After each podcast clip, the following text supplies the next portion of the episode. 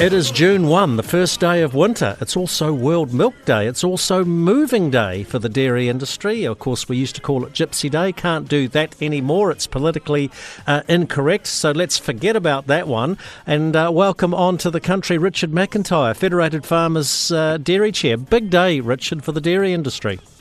Oh, it, it is, Jamie. Happy World Milk Day and good afternoon. Yeah, so what does World Milk Day mean for the New Zealand dairy industry? Because I think this was established by the Food and Agriculture Organisation of the United Nations to recognise the importance of milk as a global food. And it is a very important food source for billions of people around the planet.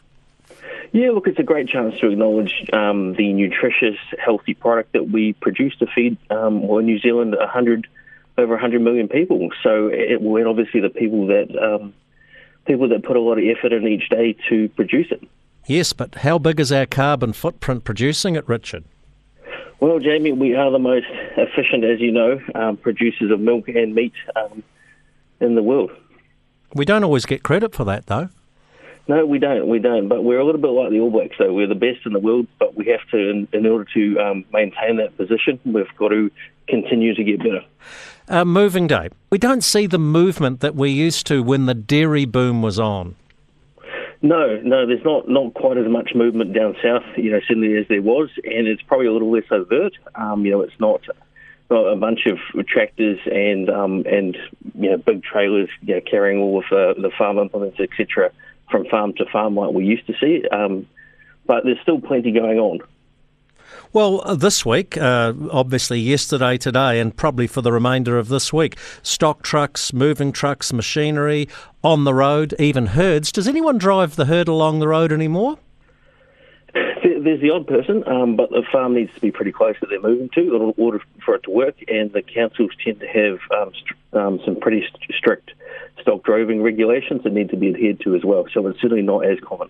So the industry, Richard, would I guess ask of New Zealanders over the next day or two uh, to, to be a bit patient if you see some of the stuff on the road because it's only once a year and it's when uh, farmers and share milkers change farms and change jobs. Yeah, definitely. Look, it's a very, um, very busy and, and, stressful time for everyone that's moving, and um, and so yeah, any any patience uh, that we can be shown would be much appreciated.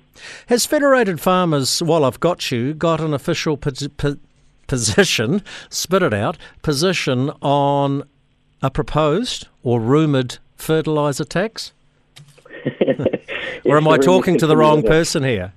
Look, we, um, you know, we we're not in favour of a tax. Um, you know, we we're certainly very committed to the idea of reducing our carbon footprint or emissions in general. Um, but the idea of a tax just doesn't make very much sense at this point, especially with um, on-farm inflation as high as it is, and, and, also with food costs as high as they are, we don't see any benefit to it. Finally, how are things going in the Manawatu region? You've obviously dried off, looking forward uh, to a bit of a break before the new season starts. Yeah, well, personally, we actually calve twice a year, so we milk through the winter. So, um, unfortunately, we, we're only drying off a few spring cows at the moment and um, preparing to milk right through the winter. But look, it's been a it's been a challenging season. Certainly not as challenging as some of the um, other regions, but um, yeah, on, on, balance, it's worked out reasonably well. Very wet winter last year and a wet spring with a, a late balance date, um, but then not too bad a summer. From a so li- yeah, sorry, a reasonable space. From a lifestyle point of view, milking all re- all year round must be a real challenge, not only for you but also for your staff. I mean, I think if I was a dairy farmer because I'm lazy and don't like getting out of bed too early, Richard, I'd probably just go once a day. Look, there there are plenty of times that, that I think, oh, jeepers, are we are we in the right system in terms of milking through the winter? But but at the same time, it helps to balance out the hours for staff. Um, in terms of we don't have the, the big peaks in the spring and we don't have the dry period where there's not a huge amount to do. So the staff get to do very consistent hours and we have a, a, a nice consistent um, five on two off roster, which works pretty well. Um, but the you know, other side of it is it is managerially reasonably intense, um, having a calve twice a year and obviously um, go through mating twice a year as well. But you know, on balance, it seems to work quite well, especially for our soil type and climate.